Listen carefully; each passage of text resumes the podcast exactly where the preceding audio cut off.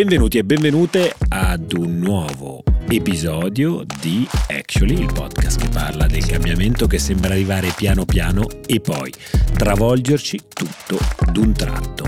Ebbene sì, è il 2024, noi siamo qui in trincea, dietro ai sacchi di sabbia, al mio fianco, come al solito, il professor dottor Esimio, compagno di merende Riccardo Bassetto. Ciao Ricky.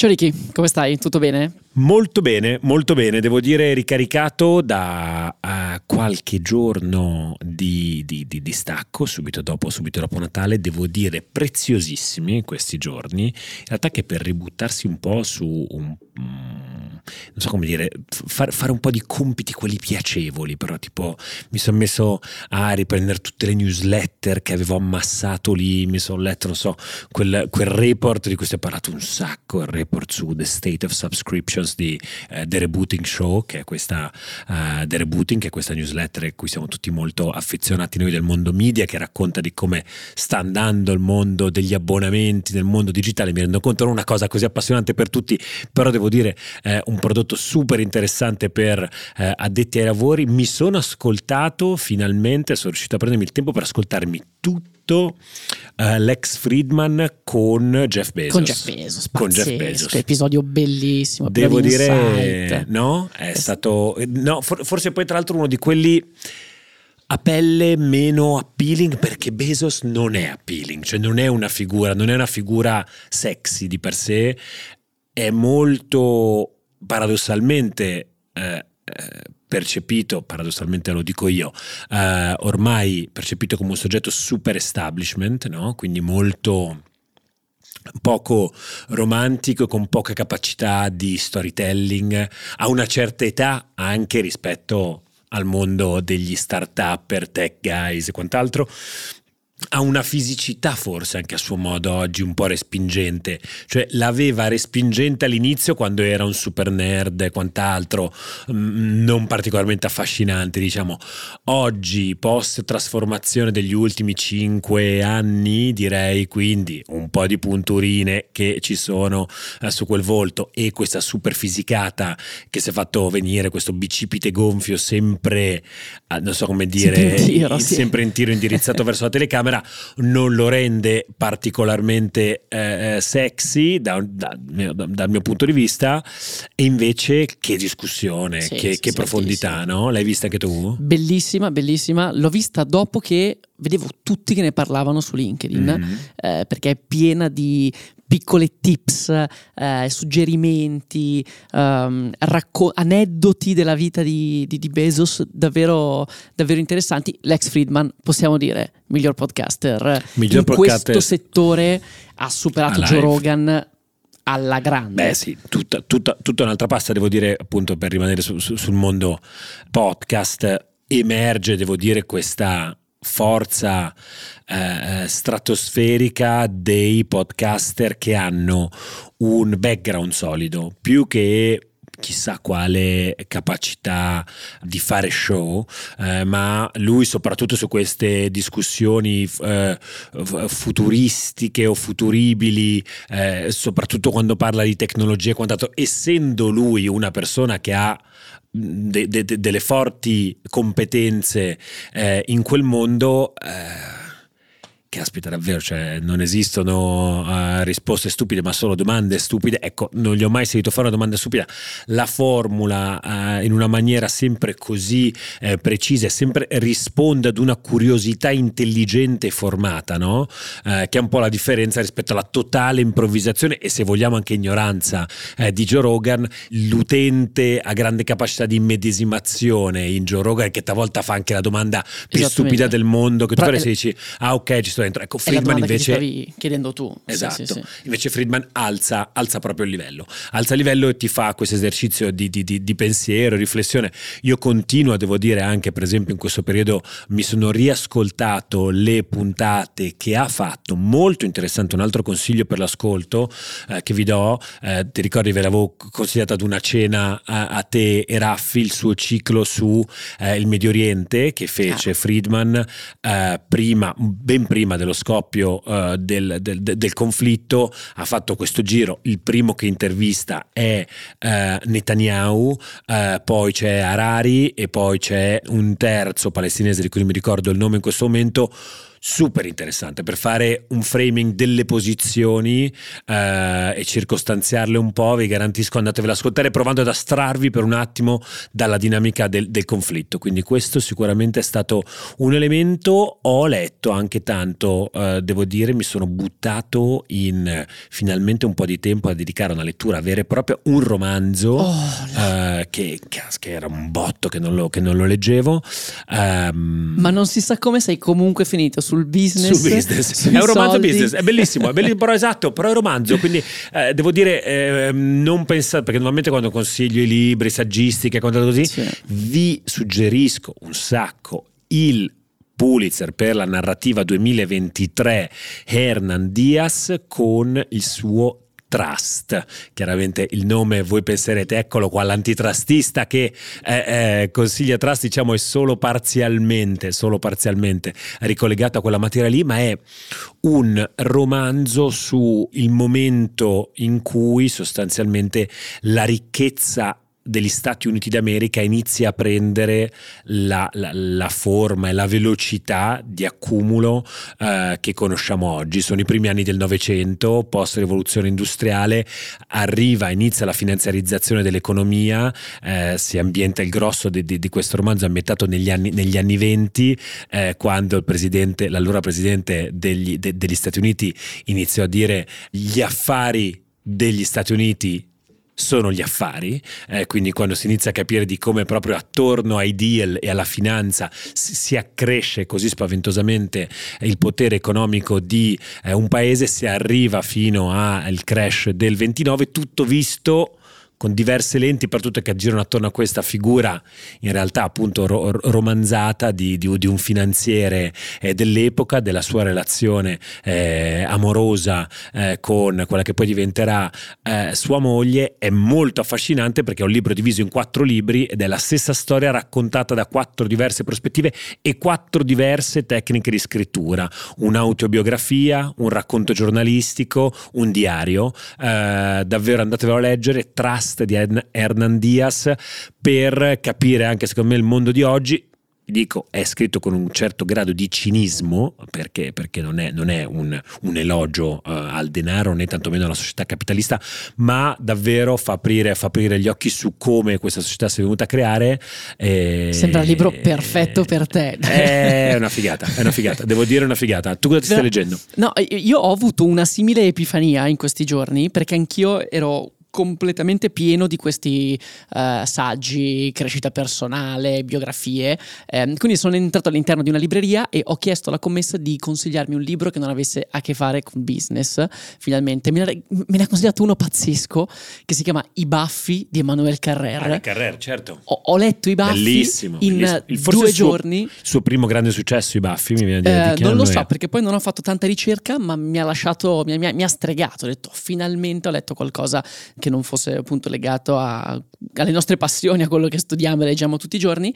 Poi però, appena finito, ho sentito il richiamo, avevo sul comodino da alcuni mesi la biografia di Elon Musk, 800 pagine che mi facevano molta molta paura. Eccola, e ci sono in mezzo, ci sono completamente in mezzo straordinaria. Eh, la biografia è stata scritta da Walter Isaacson, che è questo grande biografo, ha scritto le biografie di tanti altri personaggi, sia del passato. Avevamo che... promesso, possiamo dire che avevamo eh, promesso sì. a questa stessa audience il giorno in cui era uscito in Italia che l'avremmo letto entro mercoledì e invece no, ecco, bilancio 2023, cose che non abbiamo fatto, quella roba lì non l'abbiamo no. fatta, ma prego. Quindi buoni propositi 2024, da leggere la biografia, eh, ci sto riuscendo, bellissima, con un livello di dettaglio che eh, io, io, non ho idea di come sia andato a ricercare quel tipo di informazioni, eh, ha intervistato tutti, chiunque abbia avuto a che fare un minimo nella propria vita con il signor Elon Musk è stato intervistato o è entrato in contatto in qualche modo con Walter Isaacson. Eh, un libro molto bello, sono arrivato in questo momento alla... sono poco prima di metà, sono arrivato alla fondazione di, ehm, di Tesla e all'ingresso di Elon Musk eh, all'interno di Tesla come CEO, dopo aver um, accumulato una quota di maggioranza dell'azienda, eh, decide di mandare via i due fondatori e di eh, insediarsi come, come, CEO perché riteneva di essere l'unica persona in grado di eh, guidare l'azienda. E ne emerge un profilo di una persona ossessionata a, a, dei livelli incredibili, che metteva in discussione qualsiasi cosa all'interno dell'azienda, che aveva una visione aziendale vera, c'è una, una, parte che mi ha particolarmente colpito in cui eh, dice che ogni singolo processo, ogni singolo centro di costo doveva essere assegnato a una persona, perché nel momento in cui quell'attività, quel centro di costo non era allineato alle, alle, previsioni di budget, bisognava che ci fosse un responsabile al quale assegnare quell'attività e che poi avrebbe dovuto rispondere del perché non si era stati all'interno dei limiti delineati nella fase di, eh, di, di preparazione di previsione. Lo trovo davvero molto interessante e non vedo l'ora di, di finirlo. Senti, visto che sei entrato nella testa di Elon, come e cosa sta pensando secondo te in questi giorni in cui di nuovo eh, il Dottour è al centro eh, delle, delle, cronache eh, economico-finanziarie per due ragioni. Partiamo dalla prima e dimmi come secondo te sta reagendo con il suo cervello in questo momento. 526.000 eh, il numero di auto vendute nell'ultimo quarter da BYD, il colosso cinese delle auto elettriche. Tesla nello stesso quarter eh, ne ha vendute 484.000, quindi ci sono circa 40.000 auto di eh, um, vantaggio dei cinesi su eh, Tesla e quindi sostanzialmente si è suggellato il sorpasso sull'auto puramente elettrica. BYD BYD era già il più grande produttore al mondo diciamo, di auto elettriche lato sensu, nel senso che eh, eh, aveva, aveva, il suo, se, com, se, comprendiamo anche quelle ibride, eh, mentre invece sul full electric era Tesla il leader e invece c'è stato, c'è stato questo sorpasso. Eh, BYD azienda adesso inizia a essere anche un po' più nota, eh, ma su cui ai tempi, esattamente dieci anni fa, adesso sta girando questa intervista di Musk che inizia a ridere quando gli fanno la domanda. Stavo esattamente eh, andando lì, la mia no? risposta sarebbe esattamente fanno, andando esatto. lì. Lui rideva e diceva BYD, ma chi sono sostanzialmente? Have you co- seen that car? Ma, esatto, avete mai visto quella macchina? Ma che cosa c'entra? Eh, stiamo davvero confondendo mele con pere. Ecco, Oggi, secondo te, anche lui lo immagino sempre riguardandosi, perché sicuramente si starà riguardando su X mentre, mentre eh, gira questo video che lo rende un po' meme. Eh, secondo te cosa pensa in questo momento uno come Musk? È talmente pieno delle sue convinzioni, cosa che emerge anche all'interno del libro, è talmente testardo che innanzitutto potrebbe risponderti quel settore lì l'ho creato lì quel settore lì l'ho creato io. E seconda cosa ti direbbe, sai, noi continuiamo a produrre le migliori macchine del mondo. Notizia di un paio di settimane fa, Elon Musk ha inviato a tutti i CEO delle aziende che si stanno lanciando all'interno del settore elettrico un manuale su come si fanno le auto elettriche. Perché lui dice, noi siamo la migliore azienda da questo punto di vista, eh, poi in realtà mi cogli impreparato, sarebbe necessario andare a vedere un po' di financial, vedere che tipo di, di risultati finanziari certo. fanno a fronte di, della vendita di, di, eh, esatto, di, queste auto. Eh, sicuramente la, l'ossessione nella, nell'automatizzazione delle fabbriche, nell'automatizzazione dei processi, nell'efficienza dei processi, dei materiali, dei costi non stento a credere che, che, Tesla da questo punto di vista stia facendo molto meglio di, di BYD, ma arriverò più preparato anche la prossima loro, volta. Anche loro si dicono, uh, almeno si dice eh, dai, dai report di questi mesi che il loro punto di forza sia esattamente come Tesla, ma forse ancora più di Tesla, nell'integrazione verticale, quindi hanno uh, direttamente tutte le materie prime a loro disposizione, sono grandissimi produttori di batterie e anche loro stanno iniziando a posizionarsi come uno dei player più importanti, soprattutto soprattutto in Cina per quanto riguarda poi eh, le, le, stazioni di, le, stazioni di, ricarica, ricarica, come Tesla sta sostanzialmente imbastendo l'infrastruttura a livello globale, soprattutto negli Stati Uniti. Ci sono poi diverse teorie che in questo momento eh, girano eh, tra vari osservatori e esperti di questo settore eh, rispetto a, così diciamo, eh, la maggiore velocità di BYD e, chiamiamolo così, un rallentamento, non è un rallentamento, cioè è la perdita di leadership di, eh, di Tesla, perché ricordiamo Tesla ha comunque superato le sue aspettative eh, rispetto, rispetto all'anno, all'anno, in corso. C'è chi dice che Tesla ha rinunciato alla sua leadership premium perché sappiamo che da circa due anni a questa parte Tesla ha adottato una strategia sui prezzi sostanzialmente eh, democratizzante, mettiamola così, per aumentare i volumi e in qualche modo è andata a competere eh, nel mercato dell'elettrico a basso medio prezzo su cui i cinesi sono in qualche modo eh, più forte. C'è chi dice che ehm, leggevo su Car Industry Analysis l'altro giorno, eh, c'è chi dice che eh, invece ehm, c'è un tema di modelli, effettivamente c'è poco da fare, ma queste Tesla sono tutte identiche da dieci anni a questa parte, quindi c'è poca, c'è poca innovazione. Certo, è arrivato, è arrivato, il, beh sì, è arrivato poi il cubotto Cybertruck, però sappiamo tutti quanto ci ha messo ad uscire con le prime centinaia di modelli e, e diciamo ne abbiamo già parlato delle sfide di quello. C'è anche infine chi dice, beh, ma tutto sommato questa leadership anche di pensiero eh, nel mercato mercato, nel mercato dell'elettrico eh, l'ha persa eh, anche in virtù del, dei, dei, comportamenti del, eh, del, suo founder che era il grande eh, diciamo così eh, combattente dell'elettrico un volto positivo eh, e futuristico che però possiamo dire a partire dall'acquisizione di Twitter eh, in poi ha perso questa allure di eh, eh, magia sicuramente attorno a sé e lo sappiamo no? se si ascoltano per esempio tutti i podcast eh, un po' così progressisti americani percepisci proprio no? tutti questi, questi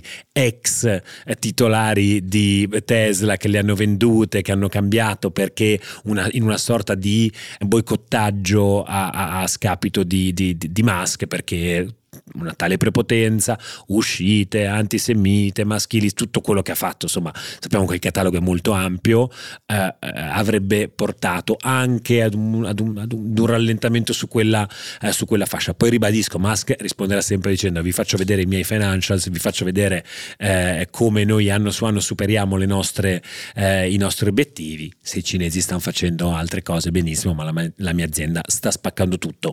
Certo, non sta spaccando tutto, non sta spaccando spaccando tutto invece, sì. possiamo dirlo, uh, ex. In questi giorni, è di questi giorni, la notizia, questa sorta di leak uh, che c'è stato uh, da Fidelity. Fidelity sappiamo uno dei player del mondo della finanza più rilevanti al mondo, tra le altre cose, uno dei soggetti che ha partecipato alla cordata che ha finanziato Musk nell'acquisto di uh, Twitter, uh, è uscito un, un, un, un, documento, Fidelity è, è, una realtà che fa un aggiornamento del valore dei propri investimenti, uh, se non ho capito male, su base mensile, sarebbe uscito un aggiornamento risalente a novembre 2023 in cui si dice che l'investimento in eh, X sarebbe stato svalutato eh, del 71%, quindi da 100 passiamo a 29%.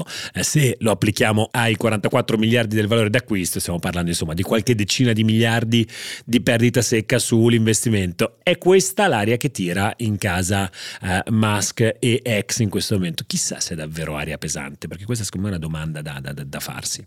Beh, eh, sicuramente le, le, le, revenues da questo punto di vista stanno dimostrando una situazione abbastanza tragica. Guardavo prima eh, le previsioni per il 2023, ehm, prevedono dei ricavi di 2 miliardi e mezzo, che sono circa mezzo miliardo in meno rispetto alle previsioni che anticipato, che aveva anticipato la stessa ex all'inizio dell'anno e sono quasi la metà eh, rispetto alle revenues del 2022. Chiaramente, di nuovo, rientra quel fattore boicottaggio di Elon Musk che sulla piattaforma è l'utente più seguito ed è l'utente anche più chiacchierato ehm, a causa di queste sue uscite, le, le, recenti uscite antisemite che citavi prima poi avevano portato via eh, dei, grandi, dei, grandi, player dell'advertising come, come Apple e, ehm, e tanti altri in questo momento è davvero, è, è davvero complicata la situazione. Io mi chiedo um, il, le fatiche di Linda Iaccarino,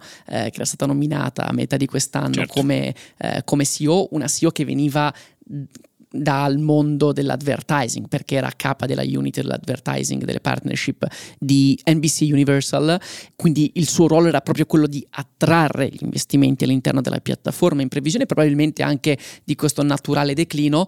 Stanno facendo davvero tanta fatica. Probabilmente la grande scommessa degli abbonamenti non sta ripagando, circa il 90% oggi delle revenues di Twitter arriva da advertising, quindi gli abbonamenti in realtà all'interno dei social media, penso anche a quelli lanciati di recente da, da Instagram, eh, in generale da Meta, perché poi ci sono anche su Facebook, non stanno davvero facendo, facendo breccia sugli utenti, è una situazione complicata, il 2024 potrebbe essere un anno di svolta, qualcuno addirittura parlava di una potenziale riquotazione all'interno del 2024, eh, abbastanza improbabile visto il soggetto, però chi lo sa.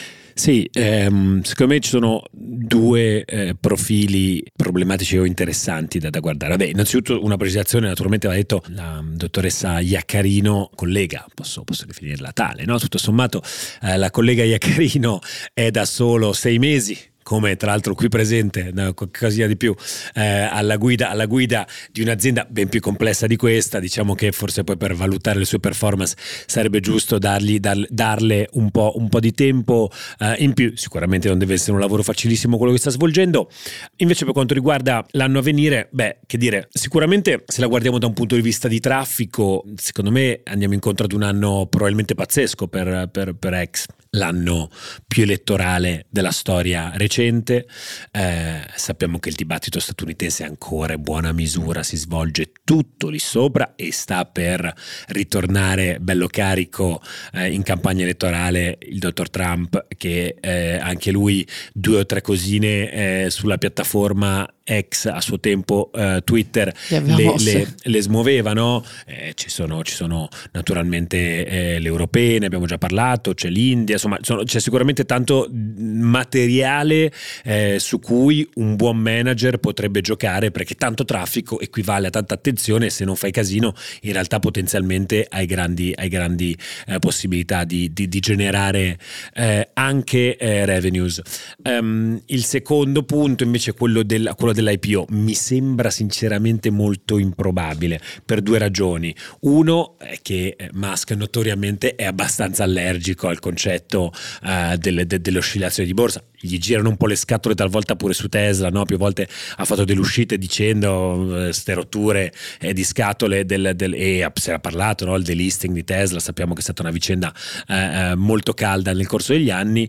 Um, no, e poi soprattutto lui non vuole condividere i numeri della I numeri, azienda. le informazioni, insomma, ma ci sta, cioè stare private ha tutto, ha tutto, ha tutto il suo senso. L'ha appena eh, delistata e ricordiamoci anche che ha smentito poco tempo fa, poi con forse forse non troppa convinzione eh, eh l'ipotesi di spin-off e IPO di Starlink ricostruiamo un attimo, SpaceX è la grande azienda spaziale gigantesca e particolarmente promettente, mettiamola così per utilizzare un termine riduttivo, eh, che appunto Musk guida.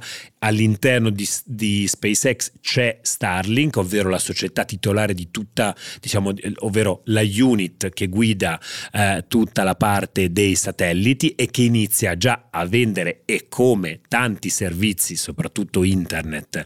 Eh, a, a, aziende e eh, eh, singoli cittadini ehm, che è oggi forse uno degli asset infrastrutturali più interessanti e promettenti a livello globale, per non dire, insomma, dire spaziale, planetario. E planetario ed extraplanetario. Si era parlato di un IPO su cui probabilmente si così si era detto, gli articoli che erano girati dopo, un dopo una pubblicazione di Bloomberg erano stati iper entusiasti, naturalmente che se Starlink andasse fuori eh, sul mercato, probabilmente tra l'altro in un momento in cui magari i tassi pure sono destinati a scendere sul 2024, arriva Starlink e fa impazzire eh, il mercato rischiando di andare a toccare l'Olimpo delle società più eh, eh valutate al mondo. Tu immagina per uno che ha problemi, sì, cos'è adesso? È fuori di qualche decina di miliardi eh, su X. Ecco, quel borsellino lì l'impressione è che lui farebbe molta poca fatica a riempirselo e quindi come prima di prendersi un mal di testa così su Twitter, ex, al limite, al limite se proprio gli dovessero servire dei soldini, fa qualche centinaio di miliardi personalmente dalla, dalla, dalla quotazione di, di Starlink e poi ripaga una a una tutte le banche dicendo show, show, show, prenditi i tuoi 10 miliardi, prendi i tuoi 7 miliardi, prendi i tuoi 4 miliardi. Questo è lo strapotere di questo uh, signore qui al momento uh, che insomma fa, fa, fa, fa, pensare. Mi aspetto su di lui a breve, devo dire, uh, una serialità. televisiva, me la, me, la, me, la vedo, me la vedo arrivare, forse forse deve, deve, ancora essere un po' storicizzato come soggetto, però ce la vedo, no? una serie su, su, Elon. Una succession. Una succession su Elon. Su Elon Musk. E... È, è, un po' presto, eh? anche, la, anche, la, biografia che sto leggendo io, in realtà forse un po' prematura, tutte le altre biografie che Walter Isaacson ha scritto, sono state scritte dopo la morte di Steve Jobs, a centinaia di anni dalla morte di Newton, insomma non lo so, e lui è nel pieno della propria carriera, è nel pieno delle proprie possibilità. E non la vedi ancora arrivare la serie. Chissà che però non potrebbe essere una serie o un, un qualche, un qualche eh, racconto documentaristico su Musk, uno strumento con cui gli amici eh, eh, del mondo uh, dello streaming eh, potrebbero risollevare le loro sorti. Eh, ci vuole un asterisco qua, perché quando parliamo degli amici del mondo dello streaming eh, e i protagonisti delle streaming wars di cui, di cui siamo così tanto eh, appassionati qui dentro dobbiamo escludere per un momento Netflix. Perché? Ebbene sì, vi sto portando ad un nuovo capitolo di questo episodio, ehm, perché sono usciti, esatto, in maniera molto molto così sottile, perché è un momento molto interessante, in molti guardano questo 2024 come un momento della verità per tante piattaforme streaming. Ora, qual è lo stato dell'arte? Provo a fare una fotografia molto molto rapida. Eh, c'è un leader di mercato non solo per numero di utenti, che sono anche stati eh, eh avvicinati da alcuni dei suoi competitor, ma soprattutto per la sua capacità di essere eh, profitable, che è Netflix. Netflix gioca un campionato a parte. Eh, vi ricorderete che cosa è successo negli nel corso degli ultimi anni, le piattaforme di streaming seguendo Netflix e Netflix compresa si lanciano in una campagna acquisti e investimenti folle e spericolata. Cioè le tradizionali piattaforme eh, broadcaster, eh, Warner Bros, Discovery, eh, compagnia cantante, come così eh, i, le grandi eh, case di produzione, come ad esempio eh, Disney, capiscono che c'è questo shift verso lo streaming, in particolare durante la pandemia, e dicono il resto è tutto morto, bisogna andare lì. Non lineare, online, streaming a pagamento su base subscription. E tanti saluti a eh, quelli che negli Stati Uniti vengono chiamati theaters, i cinema. E quindi si investe, si investe un sacco di soldi, si entra in quella fase in cui eh, come eh, riassumeva bene qualche tempo fa eh, um, Lucas Shaw su uh, Bloomberg, vi consiglio la sua meravigliosa uh, newsletter Screen Time, diceva per anni noi eravamo convinti di pagare per i film che vedevamo per i nostri abbonamenti, ma in realtà erano loro che stavano pagando noi. Che cosa succede? È quella dinamica in cui sostanzialmente un'azienda investe e spende così tanto per un prodotto che te lo sta vendendo sostanzialmente sotto prezzo. Noi paghiamo 8,99 euro quello che all'azienda costa ed è costato a lungo più del doppio. Queste sono circa le stime di cui, di cui si parlava. Ora, che cosa succede? Finisce la pandemia, finisce quel momento in cui eravamo eravamo tutti chiusi, finisce quel momento in cui si passavano così tante ore di fronte a quegli schermi, riesplode YouTube, esplode TikTok, ci si rende conto che non c'è spazio forse per tutti questi oggetti che spendono così tanto e che producono così tanta roba, eh, nel mentre salgono i tassi di interesse, quindi non è più easy money e qualcuno dice, Uè, oh, ma i soldi li fate per davvero? E, e tutti si trovano nella posizione di doverli fare questi soldi. Netflix ci mette molto poco, che cosa fa? Lancia il business eh, supportato dalle ad, quindi abbassa il costo, abbassa il costo eh, dell'abbonamento e dice però ti guardi, ti guardi un po' di pubblicità capovolgendo quelli che erano i capisaldi di quel mondo dello streaming, perché lo streaming nasce proprio come emancipazione anche dalla pubblicità che invece teneva in piedi eh, il, mondo, il mondo televisivo. Netflix molto rapidamente, tra il 2022 e il 2023, se non mi sbaglio, passa incredibilmente rapidamente in, in una fase di profitability. Sì, nell'ultimo trimestre tra l'altro guardavo, hanno dichiarato che sta cresciuto del 70% questo, questo tier basato sulla pubblicità. Loro non danno eh, dati specifici su quanti utenti sono iscritti ai diversi piani, eh, ma è un dato, un dato straordinario. Ecco, e, e, Netflix riesce in questo miracolo.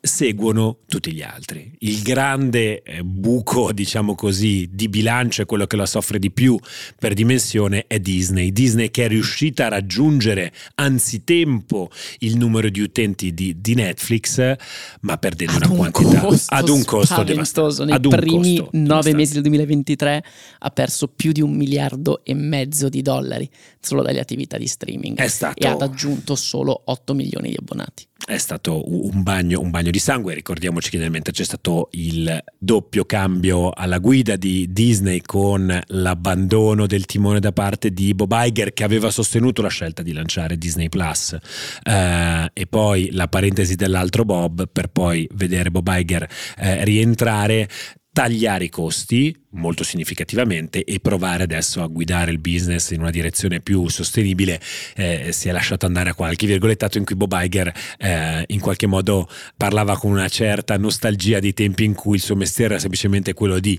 produrre delle gran figate e poi passare a qualchedun altro l'onere di venderle, no? Perché non è stato Disney che si è occupato della distribuzione e dei suoi tanti successi sui cinema nel corso, nel corso degli anni, sono le case di distribuzione, e poi c'erano i broadcaster che acquistavano uh, i uh, titoli uh, e poi li distribuivano su i, i, consumatori, quindi è sempre stato abituato al B2B, nel momento in cui è nato sul dritto B2C si è fatto male, stanno provando a rientrare anche loro. E che cosa stanno facendo quindi queste piattaforme? Beh, in modi sostanzialmente come al solito per eh, diventare un business profittevole sono due. Tagliare i costi, hanno iniziato a farlo in un po' e poi a un certo punto ragionare anche sulla parte delle revenues e quindi alzare i prezzi. Ed eccoci qua eh, alla notizia di queste settimane. Si parte da in realtà Prime Video, questo è l'annuncio più significativo, il colosso Amazon di cui Prime Video è una piccola unghietta, comunque un'unghietta bella costosa, che ha annunciato eh, che alzerà i prezzi per l'abbonamento ad free perché è stata lanciata anche Amazon con le pubblicità eh, di ben 3 dollari al mese, sì, avete sentito bene, 3 dollari al mese, non noccioline per abbonamenti che andranno ad atterrare sugli 8 dollari e 99 al mese, cioè inizia ad essere una bella cifra. Vi ricordate i tempi in cui sostanzialmente Amazon e la sua parte eh, di Prime Video erano particolarmente, non so come dire, no, non venivano percepiti come, come, come davvero costosi perché molto più bassi rispetto agli altri, perché l'obiettivo finale, ricordiamo, di Amazon è sempre stato quello di dare dare dei servizi in più per farti entrare nei miliardi di utenti di eh, Amazon Prime, no? E quindi Prime Video era visto come un servizio um, ancillare. Eh, adesso tu, tu stai nominando numeri US. Dollari, Perché sì, Amazon Prime comunque sì, in Italia è sì, diverso. Sì, esatto, scusatemi, naturalmente adesso vi sto dando, perdonatemi, vi sto dando uh, le cifre in dollari, quindi poi sono da convertire, sono da convertire sull'Italia. Eh, 8,99 euro sono i dollari che costa l'abbonamento a Prime Video, 14,99 dollari è invece eh, il, la membership a Prime punto e basta. Eh, ma non, sono, non, è l'unica, non è l'unica Prime Video ad annunciare questi aumenti. Eh, c'è infatti eh, Max, eh, che altro non è che poi la, la, la, la piattaforma streaming di HBO, eh, eh, che ha annunciato un dollaro di aumento sul suo piano ad free. Sappiamo che appunto parliamo della piattaforma di titolarità di Warner Bros. Discovery che ha un pacchetto a 10 10 dollari al mese e un pacchetto che è con eh, la pubblicità è un pacchetto da 15 dollari e 99 invece che quello senza pubblicità.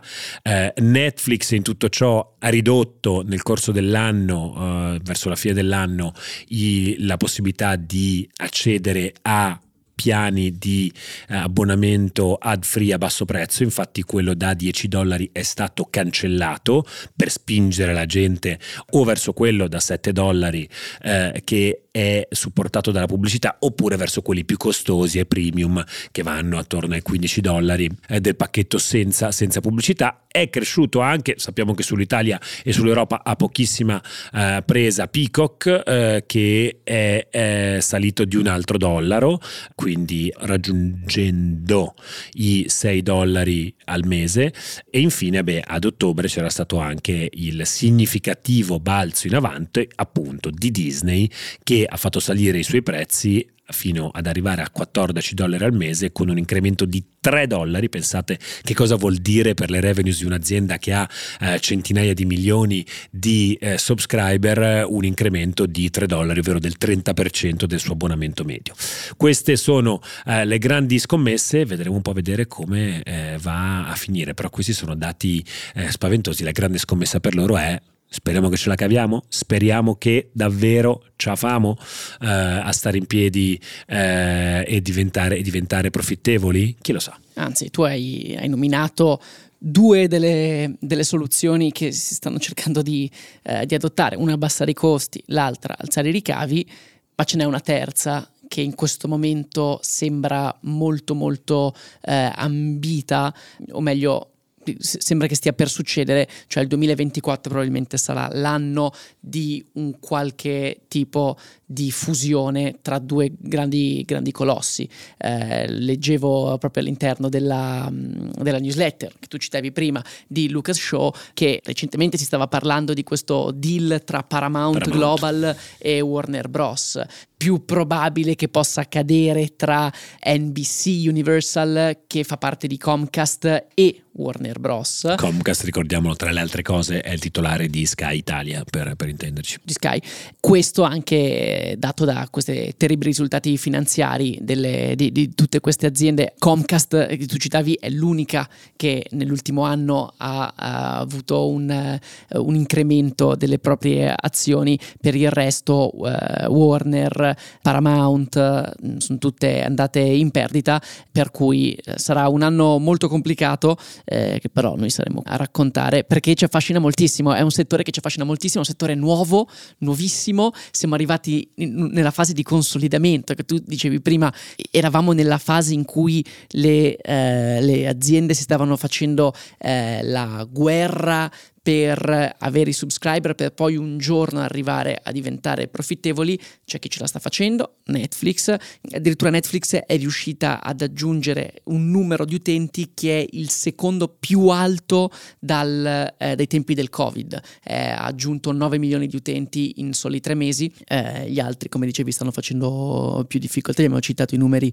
eh, disastrosi di, di Disney, non posso fare altro che stare sul mio divano a guardare i loro contenuti, a sperare che ne facciano sempre di più e che i prezzi però non si alzino perché altrimenti le mie tasche come al solito sono lì, son lì che piangono. Comprati un altro po' di cripto dai che sta salendo. 45.000 no? 45.000 ma ora no, bitcoin. Ma Jim Cramer ha fatto un casino ha detto che bitcoin is here to stay. Jim Cramer dovete sapere questo analista finanziario molto famoso eh, su eh, CNBC in, negli Stati Uniti eh, spesso dalle proprie valutazioni alle, mm, alle diverse opportunità di investimento, recentemente ha parlato anche di Bitcoin e in quel momento lì Bitcoin, boom, crollato giù di 2-3 mila, mila dollari, comunque sì, saldamente sopra i 40 mila dollari. Dai, io direi che a questo punto torniamo sul nostro divano e ti piacerebbe, torniamo alla scrivania che abbiamo un sacco di roba da fare per preparare questo 2024. Vi eh, ricordiamo, anzi annunciamo, cari miei, che dopo la eh, puntata... Eh, così per scaldare i motori che vi abbiamo regalato di Tyranny, che era eh, la riedizione di quella live che abbiamo fatto al Festival Future for Cities, appunto di Tyranny con Antonio Losito. Ebbene sì, ci siamo proprio in questi giorni, in base a quando state ascoltando la puntata, verificate sul feed di Tyranny, scritto con due Y, sta uscendo la nuova stagione di Tyranny è una cannonata, ve lo posso eh, garantire. Controllate, controllate in base a quando state ascoltando eh, questo episodio, perché proprio in questi primissimi giorni del 2024 eh, stiamo uscendo. Saranno delle puntate, garantisco, a loro modo esilaranti, a loro modo come al solito anche drammatiche, fateci sapere cosa ne pensate. Ci saranno delle sorprese gigantesche. E nel caso mettetevi la campanellina lassù al feed di, eh, di Tirani per verificare che eh, vi arrivino tutte le notifiche. Nel caso fatelo anche qui sul feed di Actually perché talvolta siamo un po' così, un po' ritardatari nel far uscire le puntate e se vi divertono eh, questi due Riccardi qui presenti ricordatevi sempre anche che potete lasciarci delle stelline, chiaramente solo quelle da 5 stelline sono ben accette. I compiti e... in casa li abbiamo fatti. Esatto, abbiamo... abbiamo fatto tutto. Era un sacco che non facevamo queste cose qua che invece le insegnano sul manuale del podcaster. Vi auguriamo una splendida settimana uh, della Befana e poi ci ritroviamo tutti qua. Sì, e fateci sapere anche qua sotto, dato che abbiamo cominciato raccontando i libri che abbiamo letto, se ci sono dei libri che avete letto anche voi interessanti, poi li condividiamo condividiamo in modo tale che tutti possano vederli. Penso possa essere interessante, io sono sempre alla ricerca di qualcosa di nuovo da leggere. Ciao a tutti e a tutte, ci sentiamo alla prossima. Ciao.